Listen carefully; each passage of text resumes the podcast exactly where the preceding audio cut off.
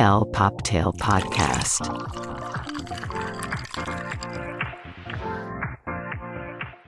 Hola y bienvenidos a El Poptail Podcast, el fabuloso podcast donde nos encanta hablar de todo y nada, pero nos encanta hablar pop culture, fashion y nunca falta el chismecito. Yo soy Rebeca y estoy aquí con mi queridísimo, guapísimo, inigual, Carlos Ferraes. ¿Cómo estás, mi Charlie? Déjate reír. Atacado, estoy atacado. Ay, porque no te sabes del principio de nuestro programa, Rebe, o sea, ¿qué onda? Pero bueno, vamos a fingir que no pasó nada. ¿Y cómo están, querida audiencia, en este episodio número 54? No lo puedo creer, ya 54. No, qué bruto. Que si usted no ha ido a escuchar el episodio de la semana pasada, se está quedando muy atrás porque bueno, tuvimos una súper entrevista con Fabi Cedillo, numeróloga. Nos explicó muchísimas cosas. Tiene una promo para nosotros, vayan a consultar el episodio anterior. Sí, y si les interesa, busquen a Fabi para que les haga una asesoría, una consulta, la verdad, buenísimo todo lo que nos enseñó de los números. Sí, no, y aparte, bueno, déjame te digo, mi Rebe, que tenemos mucho... No, demasiado. Pero mucho chisme atrasado, porque mientras nosotros estábamos hablando que si el año 8, que el 8, que el 7, que tu energía 3, estaban pasando muchísimas cosas en el mundo, entre ellas, pues, nominaciones del Oscar, por ejemplo. Lo que pasó en los Critics' Choice, en los Emmys. Semana de la Moda. Alta Costura. ¿Viste que en Francia les fueron a echar caca a los palacios? Cállate. No, sí, los agricultores, para que tengan derechos. Usted dice, ay, vivir en Francia y lo que sea. Y París y la moda, ¿no? No, también tienen problemas, también falta agua, como en Polanco ahorita. También el problema de basura que tuvieron. No, pues, todo este relajo. Pero bueno, vamos a platicar a detalle de eso. Estamos súper bien hoy. Vamos a entrar de lleno ya a lo que nos truje, chencha. Exacto. Y pues vamos a ver qué está pasando en el mundo de las pantallas.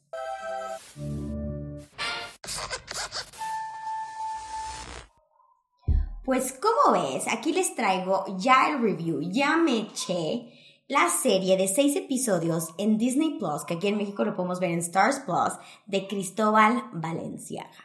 O sea, Charlie, estaba súper emocionada. Todos. O sea... En sí, la cinematografía, la moda, o sea, se trata de los 30 años que Cristóbal Balenciaga estuvo en París. No, qué decepción.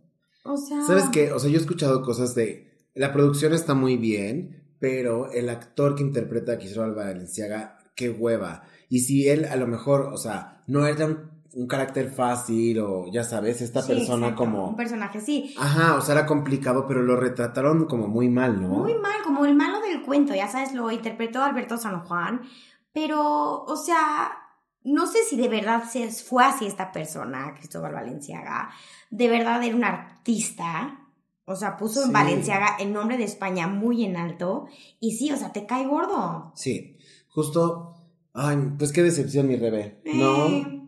Aunque no la sé. Producción, aunque esto, aunque el otro, mira, sí, ya no sabemos. Pero bueno, si tienen ganas de verla, véanla, por la verdad, la ropa, la historia, la cultura, eso sí vale la pena. Y bueno, yo también traigo una recomendación esta semana, que ya nos vamos encaminando al Oscar. A lo que va. Ya empieza, o sea, lo bueno, ¿no? Lo bueno. Estamos unas cuantas semanas, pero... Queremos ir viendo poco a poco las películas que están nominadas. Apenas esta semana salió lo de las nominaciones, ¿eh? Ahorita les vamos a platicar a detalle. Pero les quiero recomendar que vean La Sociedad de la Nieve, que está súper, súper nominada. Lo están haciendo súper bien. Qué trabajo de maquillaje, qué trabajo de prostéticos. Es en Netflix, ¿correcto? Sí, no, y aparte tienen todo, están nominados también a vestuario. O sea, a un chorro de cosas. Obviamente la historia es... Hoy está basada en un hecho real de un, ¿se llama naufragio cuando es en avión o solo cuando es en barco?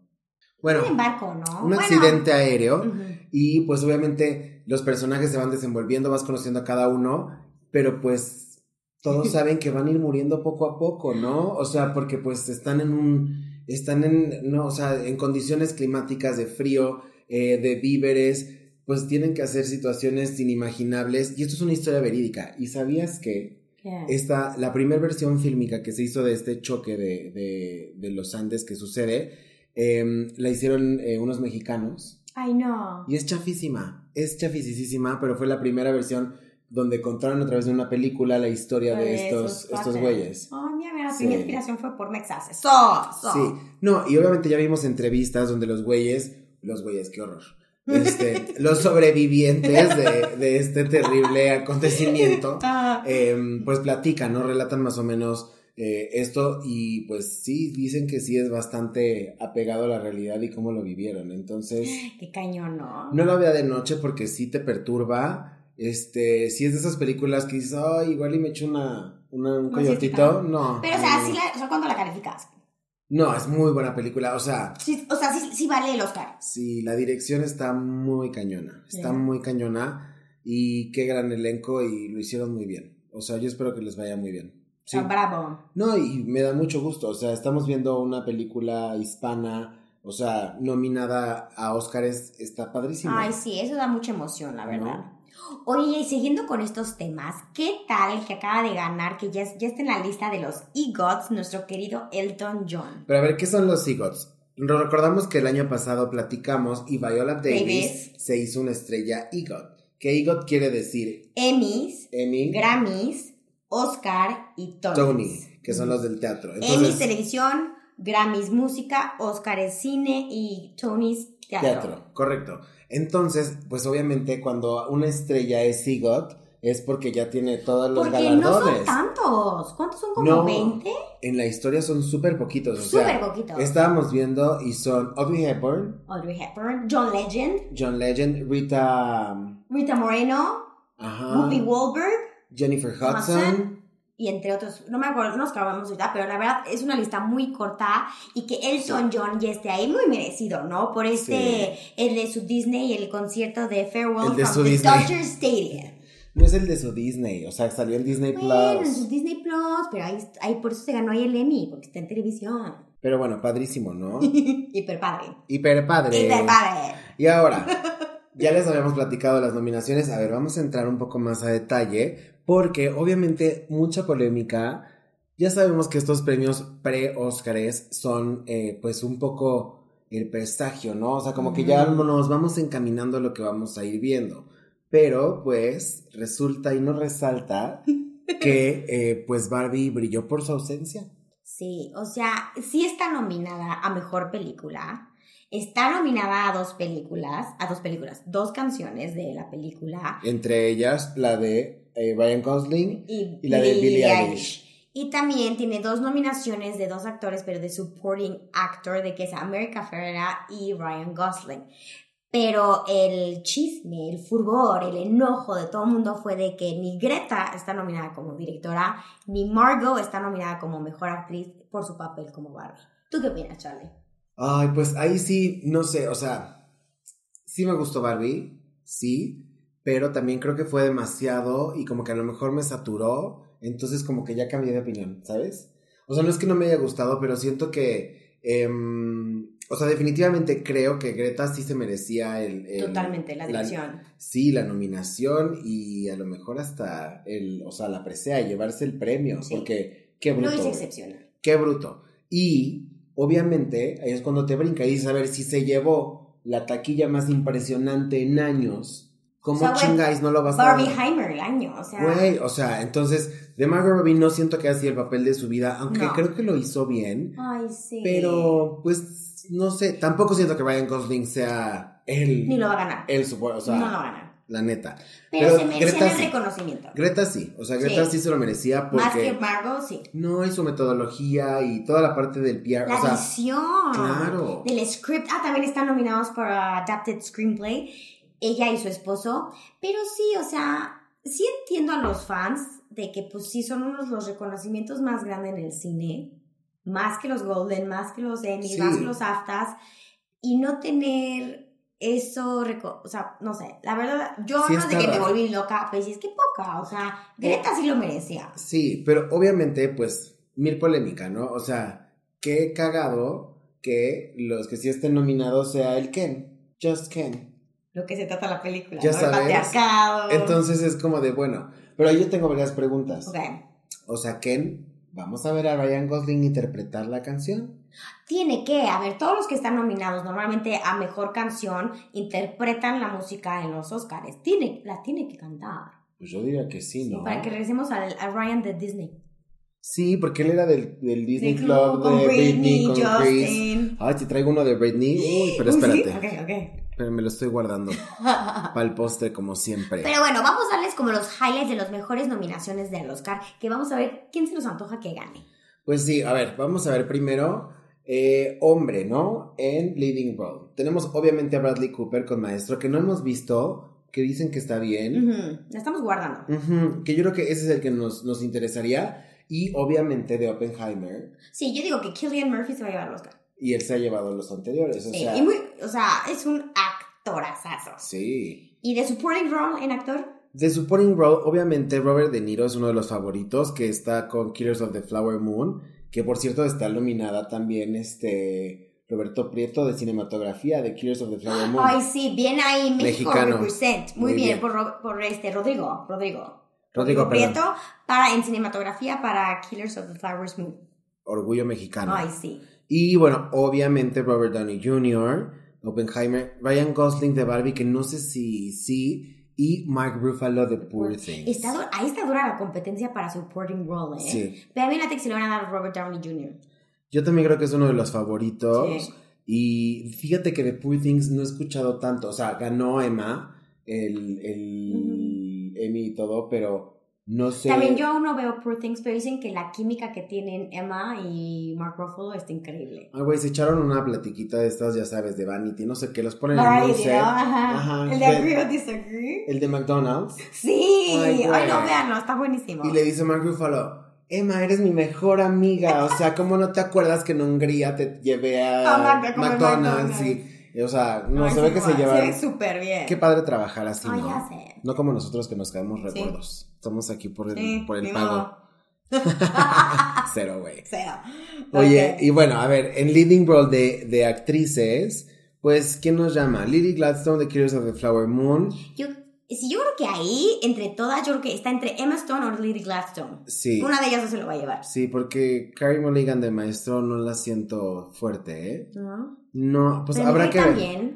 Habrá que ver qué onda. Sí. ¿Y de Supporting Role quién está? Supporting Role está Emily Blunt de Oppenheimer, América Ferrera por Barbie, Jodie Foster de NIAD, y bueno, creo que esas son las importantes. Pero la que está ganando es Devine Joy Randolph, es la que está ganando todos los premios. Ah, yo ni sabía. ¿Y cuál es esa de The Holdovers? ¿Cómo la encuentro en Canal 5? En 10 años. Viaja al 2042. ¡Qué tonta! No. No es real. Pues sí, lo voy a esperar. No, ¿cuál es de The Holdovers? ¿Esa cuál es? La de de Billions, este actor, que perdónenme, se me fue el nombre, pero es el de que están como en un internado y un grupo de niños se queda para pasar la Navidad. Claro. Y ella es como la de la cafetería. Sí. Ajá, sí. Es esa. Esa está buena. Sí. Ya sé cuál es. También The Holdovers. También la tengo que ver porque sí, dicen que está bastante buena y ya me acordé por la trama que sí, pero del nombre no se me quedó. Ajá. A ver, ahora, en dirección nos faltó nuestra Greta Gerwig, que esa sería la ganadora indudable. No sé si era indudable, pero... Pero se lo van a dar a Christopher Nolan. Pues sí, Oppenheimer. Está bien. Y bueno, está compitiendo con Martin Scorsese en Killers of the Flower Moon y con Yorgos Lanthimos en Poor Things. Sí. Que también... Pues se ve que está interesante. Creo que solo hay una mujer, ¿no? La de Anatomy of a Fall. Pues mira, ahora sí hay mucho macho. Sí. Pero a ver, otra lista de cuántas películas al Oscar. Es que antes yo creo que... Bueno, yo me acuerdo... Eran como 5. Pues claro, sí. Que también se producían mucho menos cantidad de películas, ¿no? Entonces, pues yo creo que por eso. Pero ahorita tenemos 12 nominadas, de las cuales ya hablamos de Barbie, ¿no? Best Picture Barbie. Killers of the Flower Moon. Está Maestro a través de Bradley Cooper. Oppenheimer, obviamente, Poor Things, The Zone of Interest, Past Lives. Ay, muero por ver Past Lives, la coreana donde está nominada Greta Lee. Está buena, ¿no? Ay, muero por verla, o sea, se me hace que va a ser un peliculón. Otra mujer dirigió, y también que no está nominada a la dirección, pero sí, Anatomy of a Fall, American Fiction, The Holdovers, y va a ganar Oppenheimer. Yo digo que Oppenheimer va a arrasar estos Oscars. Yo creo que sí, oye. ¿Verdad? Ay, no. No sé. Oye, pero a ver, estábamos haciendo referencia que si los semis, que si los no sé qué. Entonces, ¿por qué no nos vamos a nuestra sección de moda para platicar de lo que pasó y no pasó? Una probadita de fashion antes de la sección grande de fashion, ¿no? ¿Sí? Uh-huh. ¿Nos esperamos entonces? Sí. Ok.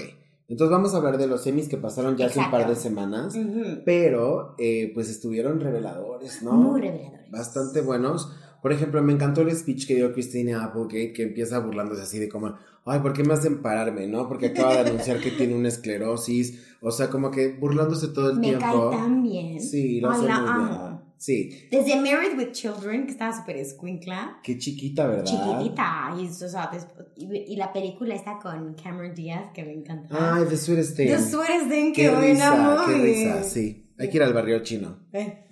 ¿Y qué más vimos en los semis-revés? Otra vez, era obvio, arrasó Succession. Ya sabíamos. Y bien merecida. Y The Bear también lo hizo bastante bien. Me gustó mucho más cómo se veía ahora este muchachón, Jeremy, en los semis que ¿En serio te gustó más Barmanning que en The Coven? Sí. Sí, claro. Ay, no, a mí sí me gustó más Coven Club, fíjate. No, se le traspasaban el pezón.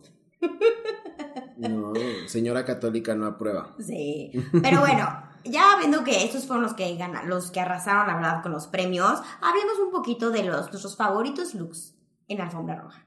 Y a ver, ahora sí vamos a entrar de lleno a lo más importante. Bueno, a Rebe sí le importa mucho esta parte de los que ganan. A mí me importa nada más ver las entradas, qué sucede, quién se tropieza. Ay, no, a mí sí me encanta. Estoy tomando un curso, ¿no te he dicho? ¿De qué? Pues estoy aprendiendo a leer labios. No te creo. Claro. O sea, que soy un experto en TikTok. Ya me voy a hacer lector de labios así de para saber qué dicen las estrellas. Me parece muy bien. ¿No? Entonces, a mí mis favoritos, hay que contar. Tú uno y yo uno, ¿ah? Ok, vamos a hablar ahora de los mejores looks. Bueno, tus favoritos de los Emmys. ¿Cuáles son, Rebe? A mí la que se ganó mi corazón, y estoy impactada de quien la vistió, fue Ayo Edebiri, la que sale en The Bear y se ganó el Emmy en Louis Vuitton. ¡Wow! Piel, negro, caída, estructura. O sea, largo, mandado perfecto. A hacer. Se veía preciosa esta mujer. Y qué bueno, porque radiante se veía. Siento que muchas como que hicieron como que dijeron, a ver, no lo hice tan bien en los Golden, ¿no? Sí. Me echaron mucho hate, voy a hacerlo un poquito mejor. Por ejemplo, esta chica, ni tan chica. Esta amiga mía, Sarah Snook de Succession, wow. Usando un vestido rojo de Vivienne Westwood con unas joyas espectaculares, ahora sí se veía como una ganadora. Sí, ¿no? Con el corset que les hacen unas cinturitas, experta Vivienne Westwood en esto. Wow. Pero qué comparación en los Golden con ese pabalungo espantoso y ahora este vestido sí era una ganadora. Pero ve la diferencia de este Vivienne Westwood al que usó Elizabeth Olsen. Sí, no, nada que ver. O sea, no importa el diseñador o la marca que vistes, es la mujer o cómo te lo, no sé. Sí, pero este no rojo usa. Espectacular. Es el porte, como dice mi mamá.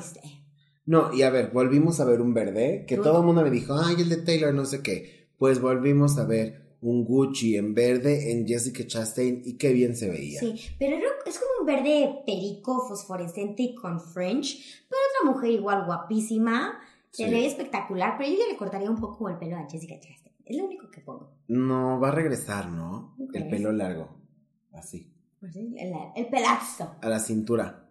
Si ahora está ya de moda el buchonismo más que nunca. Pues yo estaba de moda aparte del Mob's Wives, vestirse como esposa de narco. ¿De narco? Es la moda de ahorita. Buchoncismo en español, para nuestro público hispanoparlante. Y a ver, otra que no sabemos, justo estamos platicando, como que no sabemos si nos encantó o no, pero fue Suki Waterhouse, que está embarazadísima, ¿no? O sea, ya está como de que a 3 semanas de... O a lo mejor ya lo tuvo. A lo mejor sí, ¿verdad? Porque esto fue hace ya un rato. Perdóneme usted porque sí nos tardamos, ¿eh? Sí. Pero aquí sí los teníamos, porque ustedes lo pidieron. Y qué bueno que usted está sentado, escuchando, caminando hacia su trabajo, yendo hacia donde necesita ir con esta compañía, porque sí. Y bueno, hablando de la ruptura de fuente de Suki Waterhouse, igual ya tuvo al bebé, pero trae este vestido rojo Valentino, que me gustó. Es mucho como el de Aubrey Plaza, que tiene como el... Lo de acá arriba, pero es como arriba, parece como un mandil, ajá, que nada más está de frente, porque siento que la espalda está medio descubierta, pero un moñote y una falda... Sí. Volumen, ya saben, lo que nos gusta ver en la forma roja, drama. Y la verdad, pero como que todavía no sé si me encanta o lo odio, ¿ya sabéis? Pues está padre, ¿no? Está padre. Atrevido. Y la temporada pasada, ¿te acuerdas que vimos algunos muy buenos looks de embarazadas? Bueno, Rihanna, nadie como Rihanna. Bueno, no, o sea, dijiste a la reina, o sea, ya. Pero no, o sea, creo que está padre, ¿no? Sí, me gustó, la verdad sí me gustó. Y me encanta que no importa si estás embarazado, qué tipo de cuerpo tienes, que puedes usar un vestido exquisito y te puedes styling, maquillaje, todo se puede ver divino. Sí. No, la verdad es que muy bien. Y las que sí lo hicieron fatal. Ay, no. Tenemos a dos. Tú di a la que tú quieras, pero... Ay, no. Perdón, pero Selena Gómez en Oscar de la Renta. Es muy raro no verte bien en un Oscar de la Renta. Pero últimamente nuestra Selena Gómez como que... ¿Qué tiene? ¿Por qué no le está echando ganitas? Hasta dijeron el chisme de que estaba embarazada. ¿Y tú y tus chismes? Que pues a mí me llegó de una fuente no tan fidedigna. Pero sí, no, pero bueno... justamente vimos a Selena en este Oscar de la Renta, en los Emmys. De por sí el back no ayudaba, ¿no? Que eran puras letras. Ay, sí, no ayudaba el background. Pero trae como un vestidos no transparente, pero das cuenta son como hojas negras tapando ciertos puntos de tu cuerpo. Pero la parte de las boobs no está bien. Nada favorecedor. No. Y no me encantó. Y otra que lo hizo súper mal, o sea, no. O sea, esta sí es tu tía que se quedó atorada en el punk rock, que va a esos del tri. No, ni siquiera es punk rock. Que va a estos gatherings, ya sabes, de punks. Exacto, así. Estamos hablando de Alexandra Burstyn, la que sale en la de The Marvelous Mrs. Maisel, pero de verdad yo creo que, en verdad, audiencia, no sabemos ni de quién es el vestido, porque yo creo que el diseñador dijo, por favor, no pongan mi nombre. No, porque aparte se ve todo mal hecho, o sea, imagínate este vestido negro como de encaje de Liz Minnelli que se usó hace 8 años, ¿no? Cortito, así, no, nada pudoroso. No, y encima como una batita. Tiene una capita como así con unos moños muy coquete, dijeran ahora. ¿Qué piensas del coquete? A ver, pausa. ¿Qué piensas del coquete? ¿Ubicas esta tendencia de coquettes? ¿Algo? ¿Es lo del moñito? Lo del moñito. Ay, a mí sí me gusta. Como o sea, no exagerado. Como así. Sí, no exagerado, pero a veces así da un bonito toque los moños. ¿A ti no va? El moñoñongo. ¿Ti no? ¿No te late? Pues... Digo, ciertas cosas sí se ve cute. X. Ok. X.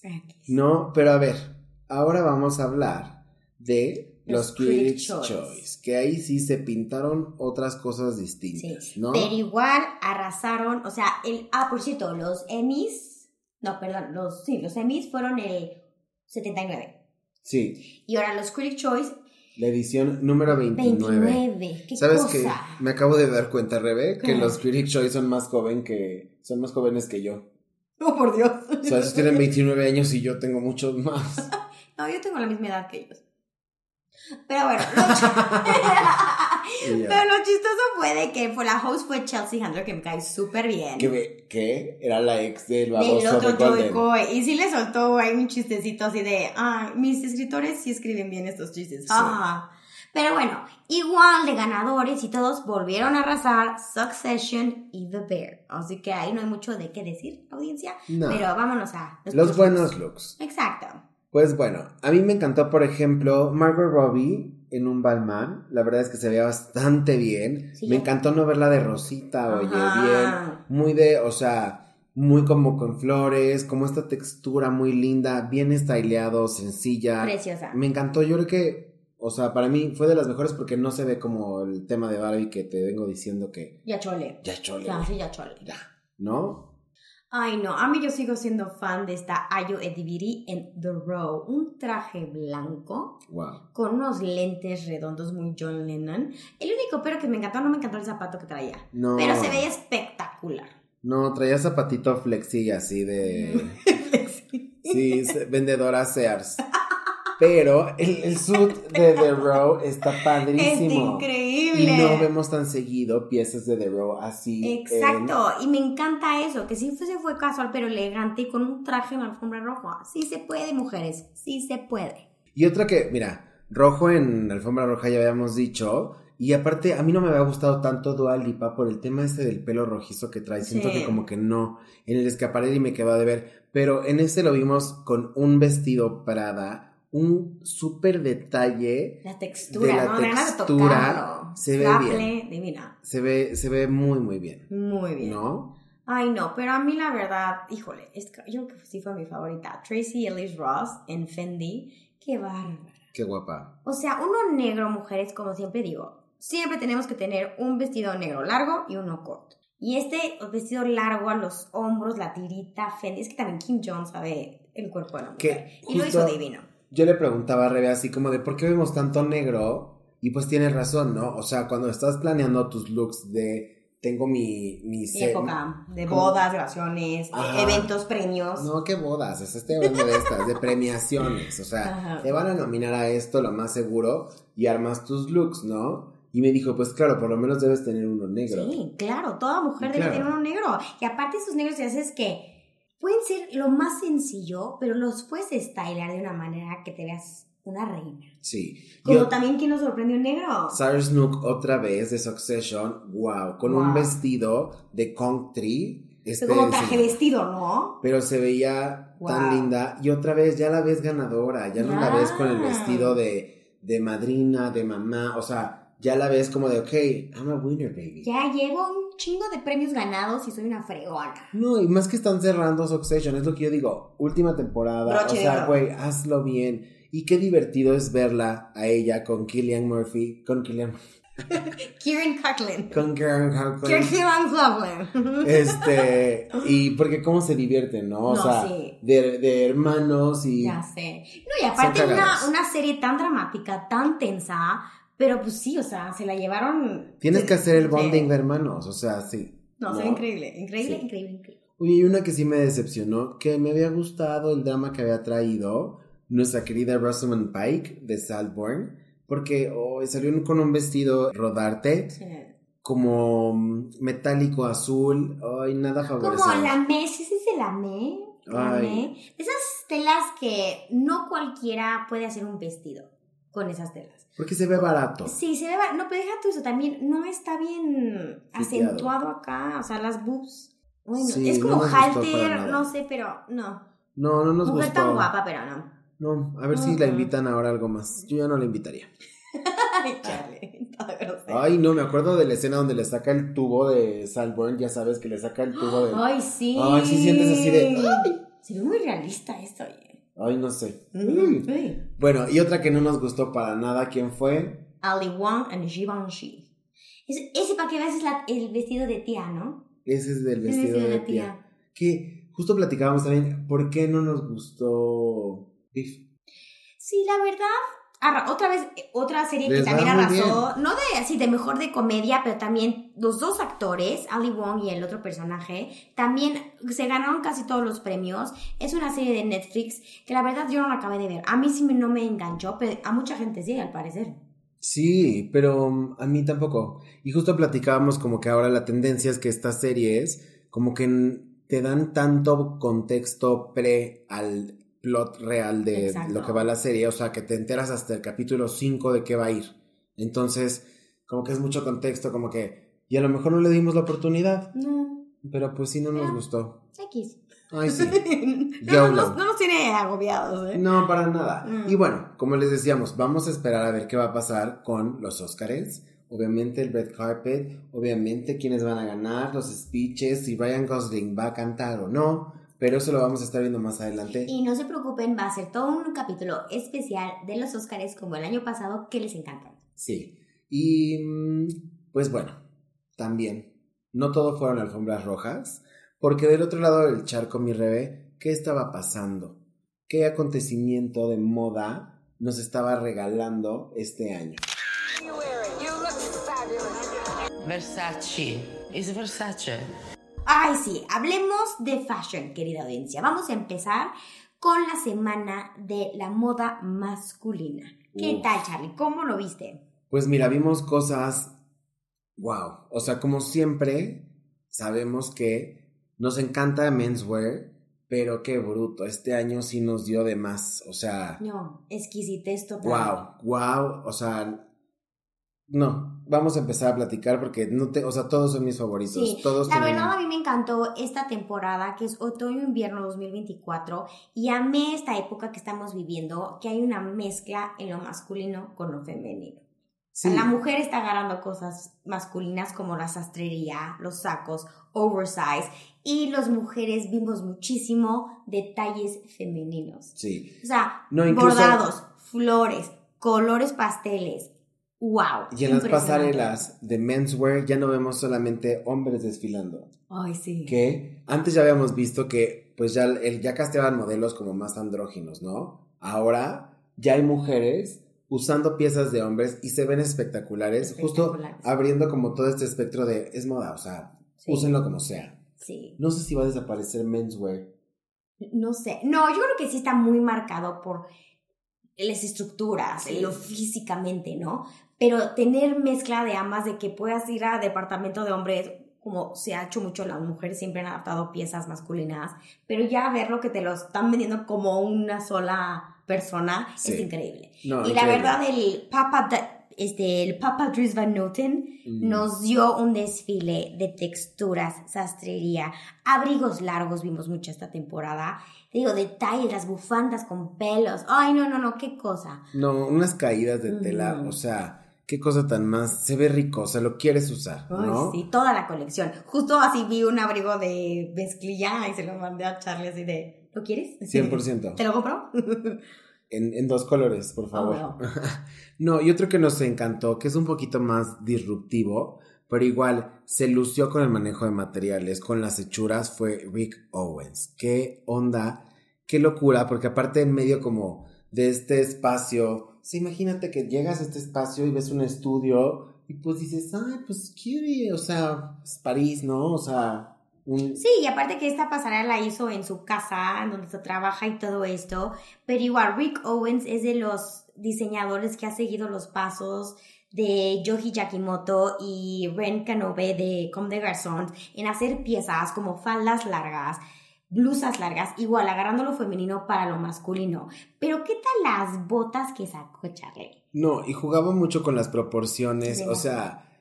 de las texturas. Es drama y estas como, o sea, literal son botas infladas, ya sabes, entonces... Sí, te las pones y las tienes infladas. Les ponían y las inflaban, ¿no? Entonces ya como que les calzaban perfecto, wow, no, o sea, se ve futurista, pero minimal japonés, pero presente, o sea, de que... Y drama de París, o sea... Los oversized coats, los puffy jackets, sí, ay no, wow. No, hermoso, la verdad es que, pues Rick Owens, ¿no? Yeah. Y otro que nos encantó... fue Dior.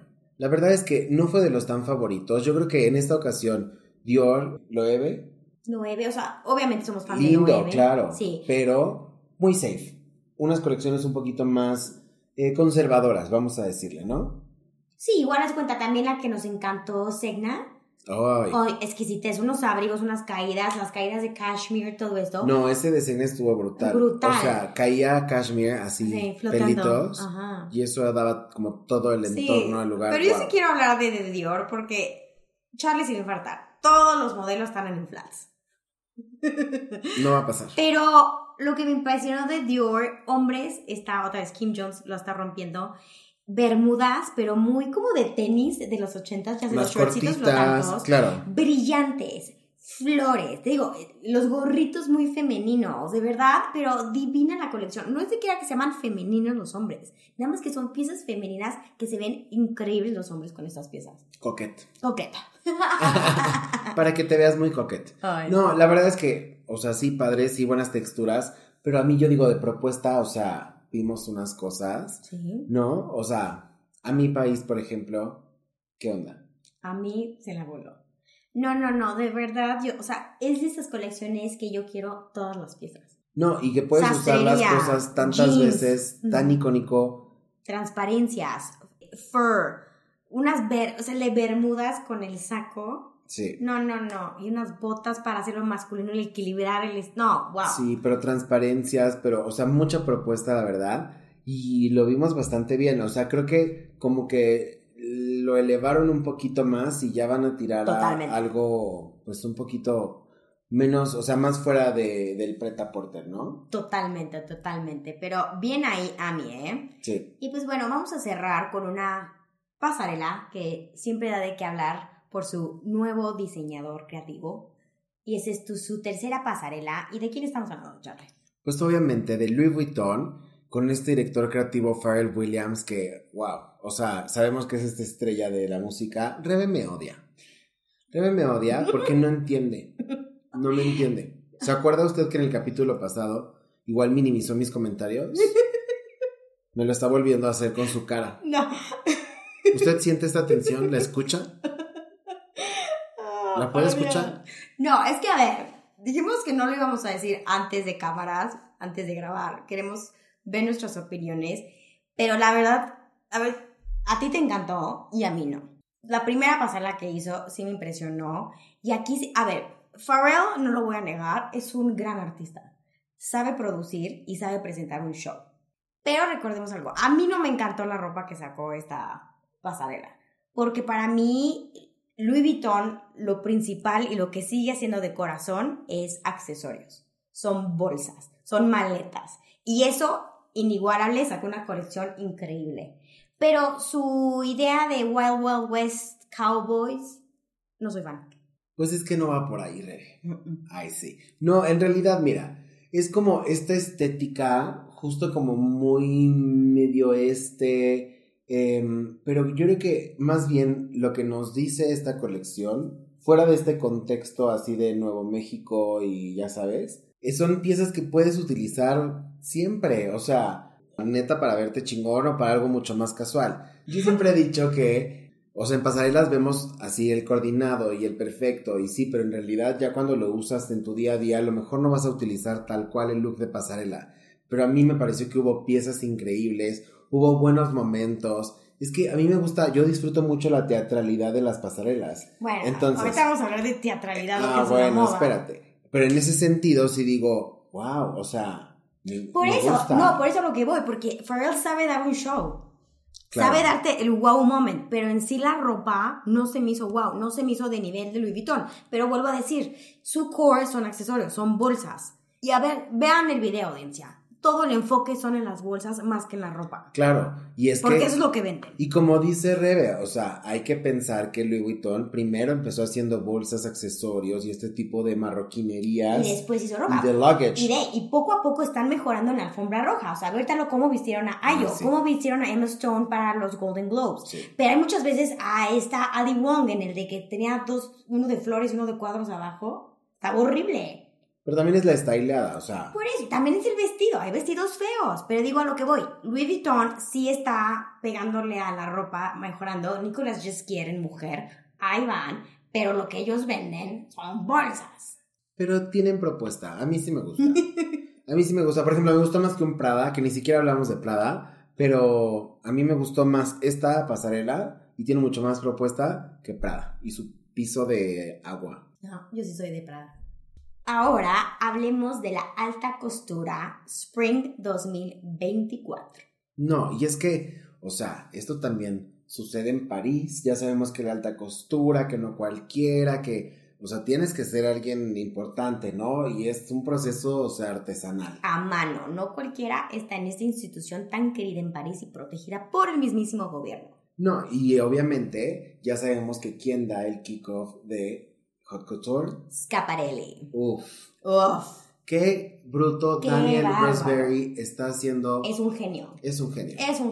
Un gran artista. Nos encantó. Obviamente vimos cómo abría la pasarela este bebé cibernético. Oye, estaba qué bruto, ya se movía y todo. No, y sí pesaba, o sea, dijo la chava. Ella dijo como su hijo, que me ha dado un poquito menos que tu hijo, pero sí. Sí, pero wow. Y obviamente vimos como esta fusión entre el drama en este mundo surreal que siempre es Schiaparelli y tecnología, exacto. AI, ¿no? Como me dijo ahí. Pero me encanta así el vestido que venía todas las como motherboards, los de las computadoras. Ahí se veía una calculadora, un Nokia, no sé qué. Y la bolsa. Vestido. O sea, los detalles. Me encantó, por ejemplo, viste que había toda una parte de la colección donde todas traían una... La oreja. Ajá. 2 horas en hacerles la oreja. Sí. Porque las llenaban de Swarovski, o sea, la pintaban, claro, les llenaban de Swarovski. Para los 5 minutos de las pasarelas. Wow.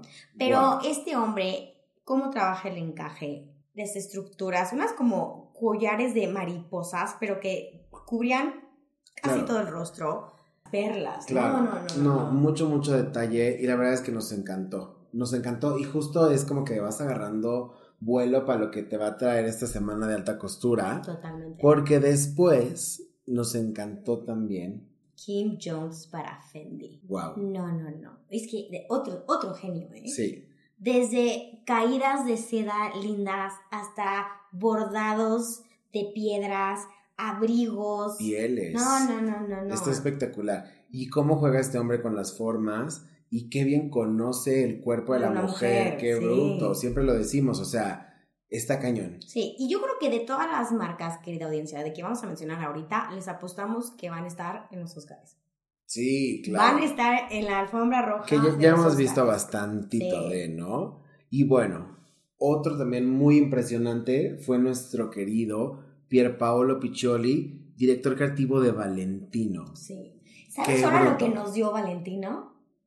Chiches. Me encanta. Chiches. Free the nipple. Free the nipple. Y qué padre. Pero me encanta, no queremos ser vulgares porque él lo sabe hacer de manera elegante. Es que justo no es como por, ay, el morbo de la chichi, no. O sea, es de, a ver, estamos viendo un cuerpo hermoso la mujer. Claro. Y de hombre. No, y es como de, ok, esta pieza, pero lo porta este cuerpo hermoso, o sea, no es de, ay, vamos a enseñar pelos por pelos, no. No, y me encanta, ¿sabes cómo este Piccolo maneja las plumas, sí. Las transparencias, las caídas, como los parece volúmenes. Que están flotando sí. Las modelos. No, está espectacular.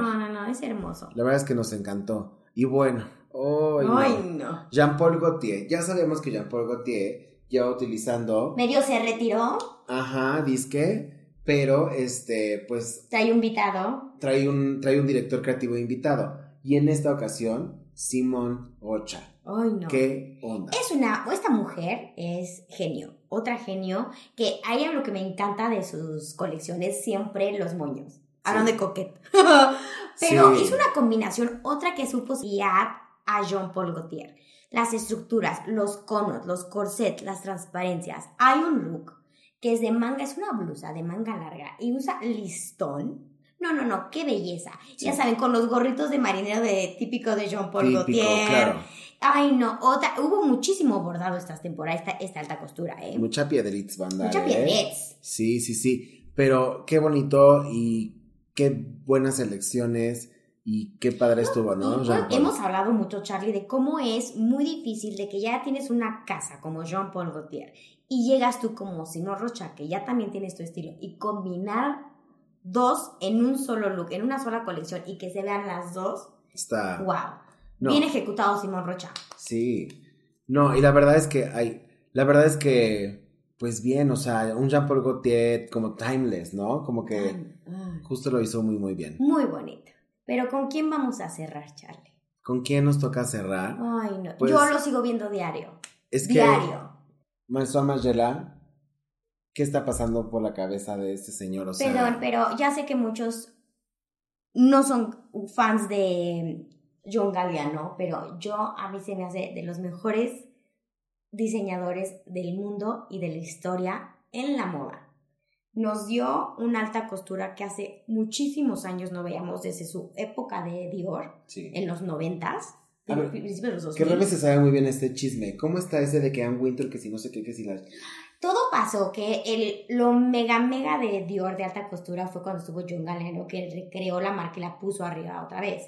Pero, como obviamente todos los humanos hacemos errores, a veces se pasan, y cacharon a John Galliano en un bar, todo borracho, diciendo cosas racistas, muy malas contra los judíos, y obviamente al día siguiente en todas las noticias, todos los periódicos, entonces lo comieron vivo, y obviamente como Casa Dior dijo, pues bye. Claro. Y entonces Anna Wintour, como son sus super amiguis, Anna Wintour, dicen las leguas que lo ayudó a entrar a Margiela. O sea, Margiela sí le abrió las puertas a John Galliano, y dijo, véngase para acá, no te preocupes. Y no se arrepintieron porque qué bruto. ¿Qué nos dio este hombre? Este desfile estuvo increíble y justo ves que te decía, a mí la teatralidad de las pasarelas es lo que me gusta mucho, ¿no? El nivel de producción. Y qué bruto. No, era esto véanlo. Un cuadro viviente, o sea, en serio, qué lugar tan espectacular como se ve. Sí, el acomodo, ¿no? Sí, ajá, no, o sea. La parte nos dio un París como de 1920, cabaret, Ajá. Pero se vio un John Galliano. Un burlesque con los corsés. Las cinturitas. Sí. Y aparte el maquillaje por Pat McGrath, que literal parecían de porcelana. Justo. Diversidad en modelos, tamaños en modelos. O sea, wow, la música, el lugar. Sí, y otra vez vemos como piezas van entre lo masculino, lo femenino, lo retoma, o sea... Lo hace espectacular. No, los hombres con corsets, pero con unos abrigazos, los tacones. Todo estuvo... Y no fue lo típico de, ya sabes, van pasando los modelos como si nada. No. Estaban performing, o sea, estaban actuando. Sí, los había modelos. Una interpretación, o sea, veías cómo les costaba trabajo, cómo asentaban la parte de los corsets, cómo tenían el hombro, las boobs, sí, enseñando la ropa, ¿no? La verdad es que sí. Incluso vimos a la actriz de... Gwendolyn Christie, de Game of Thrones. Ajá. Que es una mujer altísima. Y cerró el show. Espectacular. Lo hizo increíble. No, y la piel y todo, en serio, vayan a verlo. Y aparte como transparencias, pero látex. O sea, de verdad yo quiero ir a tocar cada uno de los looks que sacó, porque... Yo siento que huelen a cigarro. Sí. No, así como de que a perita de... Perita parisina. A piel, lo pensé que ibas a decir a pie. No. A pie de modelo. No, de verdad es algo que sí quiero ver en vivo y a todo color. Sí. Porque gracias Maison Mangela y John Galliano por regresarnos esta moda que tanto anhelábamos por mucho tiempo. Claro. Estuvo muy cañón, ¿eh? Estuvo increíble. Nos encantó. ¿Verdad? Yo lo sigo viendo diario. No, nos encantó. Y ahora empieza Paris Fashion Week. Sí. Y vamos a ver también qué traemos. De aquí para el rato. Sí. Y bueno, sabemos que fue bastante información. Si usted está cansado, tome un respiro. No le ponga pausa todavía a la reproducción. Vamos a respirar juntos. Respirar, a ver. Una vez más.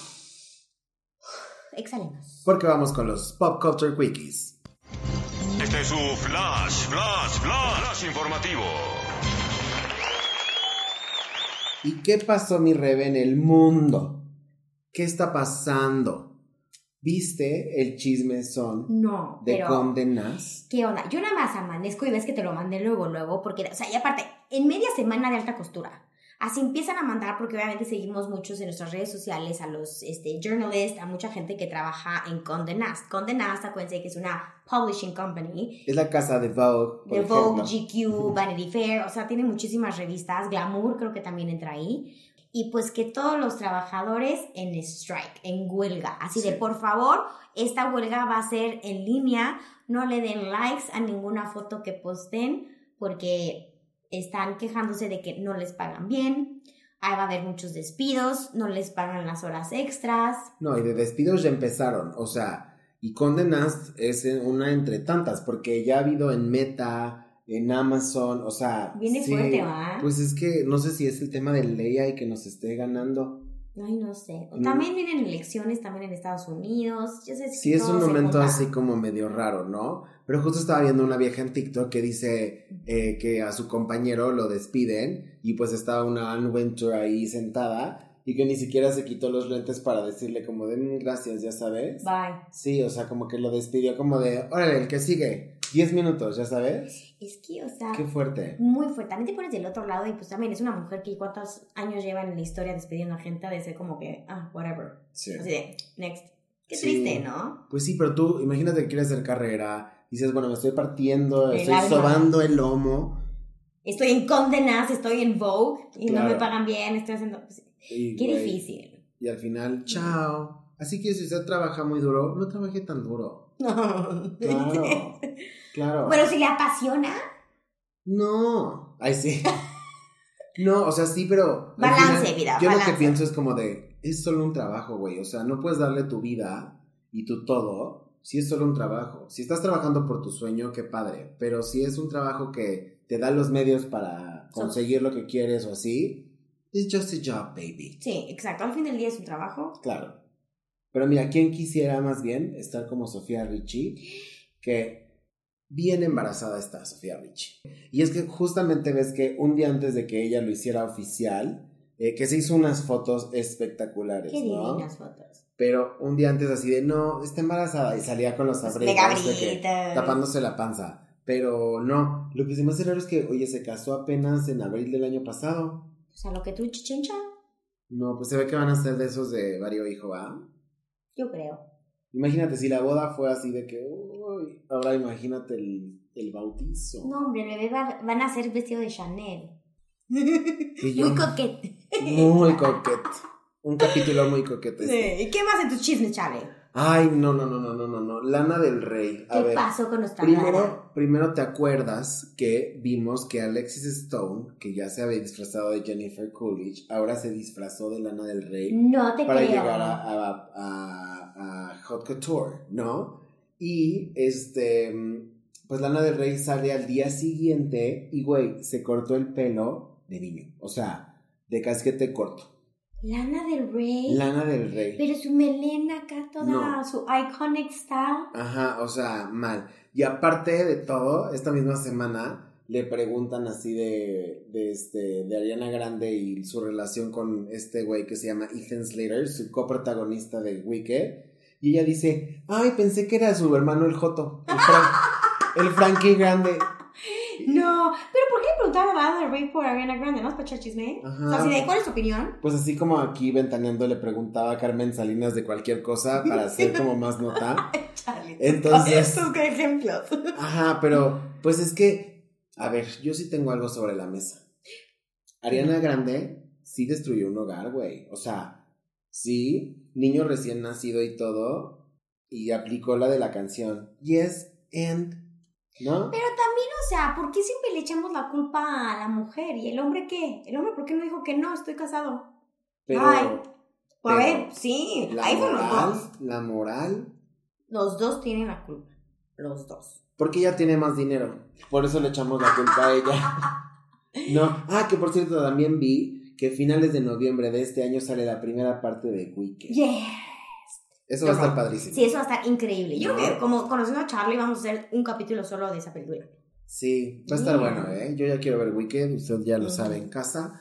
Y platícanos de los High School Sweethearts. Bueno, no High School Sweethearts, pero ya sabes de lo que estoy hablando. Hablando de Ryan Gosling y del Mickey Club. No, pues ya saben, ¿no? Que Britney Spears sacó su libro el año pasado, que sí, lo publicó ella, también ya desmintió que se haya filtrado la información, era la versión que ella quería publicar con la información que ella quería decir, y pues hace una declaración muy fuerte de Justin Timberlake, donde dice que pues entre varias violencia psicológica, en algún momento pues ellos en su relación, ella quedó embarazada, y él pues no la obligó, pero pues sí jugó un poquito con su cabeza para pues no que no lo tuvieran, ¿no? Entonces, pues Justin Timberlake esta semana lanzó una canción que se llama Selfish y pues resulta y resalta que Britney Spears tiene una canción que se llama Selfish del 2011. ¿Y qué hicimos los fans de Britney? Ahorita vayan a buscar y está en número 1 Selfish de Britney Spears, la versión del 2011, y no está la de Justin Timberlake que acaba de sacar. O sea, todos los fans están escuchando la canción de Britney Spears para que Justin Timberlake no esté en las altas charts. En los top charts. Exacta. Eso es ser fans, ¿eh? No, eso es una comunidad completa. Porque aparte, acuérdate que Britney también hizo un comunicado a principios de este año donde decía que ya no iba a hacer música. ¿Tú crees que sea cierto? Nada más sea como un lapsus de... Es que ahorita no estoy de humor ni de ganas. Ni de nada. Yo lo que dice ella es que ella lleva 2 años escribiendo como, o sea, ghostwriter... de canciones a otros artistas y lo disfruta muchísimo más porque el mundo de la música es bastante retorcido y yo creo que ella ya le tocó vivir toda la mierda que le tocó vivir, ¿no? Sí, no, entonces, así ha sufrido mucho la pobre Britney. Sí, pues a ver qué pasa, ¿no? Pero pues hay que seguir escuchando Selfish y Justin Timberlake, qué poca, pero también eran más jóvenes. Ay, ¿cómo saberlo? O sea, y también se me hace Justin Timberlake un gran artista, la verdad. También tiene una carrera muy larga, o sea, en sync, lo que he hecho como solista. ¿Será que lo va a invitar a Usher al Super Bowl? ¿Tienen una canción juntos? Sí. Chance. Pero no, acuérdate los hechos Justin Timberlake que está vetado desde lo de la chichi de Janet Jackson. Ay, sí es cierto. Ay, no.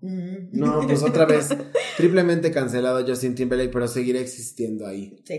Y bueno, también, entre otras cosas, anunciaron el nuevo cast de The White Lotus. No importa el cast, la verdad. Lo que importa es que es una muy buena serie que ya queremos ver.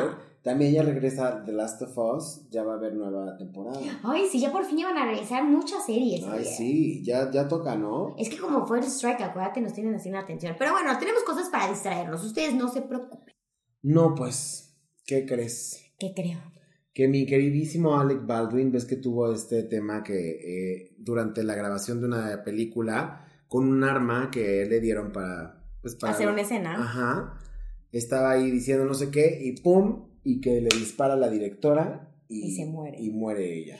Eso está muy extraño, muy triste, y que pues sí, o sea, lo hayan declarado culpable por... Sí. O yo no sé qué va a pasar, pero... O sea, pero ahí no tenía... Es lo que no llego a entender. Supuestamente esto es... Hay una sección que se encarga de las armas para una película. Imagínate aparte... Porque tiene un arma cargada. No, imagínate aparte en esa escala, o sea... Es Hollywood, ¿no? No son los estudios Churubusco. O sea, Charlie. No, claro, sí. O sea, tienes que tener como hiper cuidado con esas cosas. O sea, los gringos como son, de que 100 revisiones y un inventario y un itinerario. Pero también acuérdate que el gringo le encanta demandar por todo. Pero bueno, vamos a ver qué pasa con el Mr. Baldwin. Qué mal. Ya sé. ¿No? Y pues te chingaste la vida de alguien y de paso la tuya, ¿no? Pero bueno... Y otra noticia que tampoco nos tiene tan contentos, pero pues ya es justo para cerrar el capítulo y que usted se quede reflexionando en casa. Porque si usted escuchó el capítulo anterior, Fabi nos dijo que había temas muy fuertes este año. De la realeza. ¿Y qué está pasando con la princesa de Gales? Está muy extraño, porque aparte como que se juntó todo. Primero anunciaron que Kate Middleton iba a tener una cirugía de abdomen. Pero iba a estar 3 semanas en el hospital y después iba a tomar varios meses de reposo y no iba a hacer nada de sus chambitas. Pero lo que he visto, varios doctores han dicho que cuando es abdomen o el mismo día salen o es de 2 a 3 días máximo. Pero, obviamente, medios ingleses vieron al príncipe entrar y con cara de preocupación. Entonces, ahora ya hay una gran angustia que obviamente Carlos sigue ahí como que muy atento a... Se habla a lo mejor de una enfermedad súper grave... O algo como más terminal, o algo así, pero pues... A Fergie ya le diagnosticaron cáncer. El rey Carlos está con lo de la próstata. Sí, no. Y se repetirá la historia de Diana, o sea, tan joven, tan chiquitos los hijos. Ay, no, pero ¿por qué estamos especulando lo peor? Todavía no. Pues es que no. Y aparte también hubo una pitoniza, algo así, que predijo que por una situación así, según Harry iba a subir a la corona. Ay, no. Esto ya nos fuimos conspiranoicamente. Pero, pues bueno, vamos a esperar cuál va a ser el update del estado de salud de tu amiga personal. Es mi amiga, la verdad es lo mejor, sí, claro. Creo que es un poquito más grande de edad. No es cierto. Qué grosero eres. No, pero sí, la verdad me cae súper bien. Ha hecho un gran papel como esposa, como futura reina. Sí. Es una tipas y se viste increíble. Me encanta que rehúsa sus vestidos. Que de pronto ve unos aretes Sara y se los pone con un vestidazo. Con marquesa, o sea, con una... Está padre. No, la verdad es que... Sus abrigos, Alexander McQueen. O sea, Kate, te mandamos muchos besos. Pronto recuperación. Sé que nos estás escuchando. Sí, pero bueno, hasta aquí llegamos con nuestro episodio número 54. Wow. Estuvo bueno el chisme, ¿eh? Gracias por llegar hasta este punto, querida audiencia. Ya estamos escuchando sus comentarios. Y pues nada, escúchenos, compártanos. Síganos. Y nos escuchamos la próxima semana. Chao. El Poptail Podcast.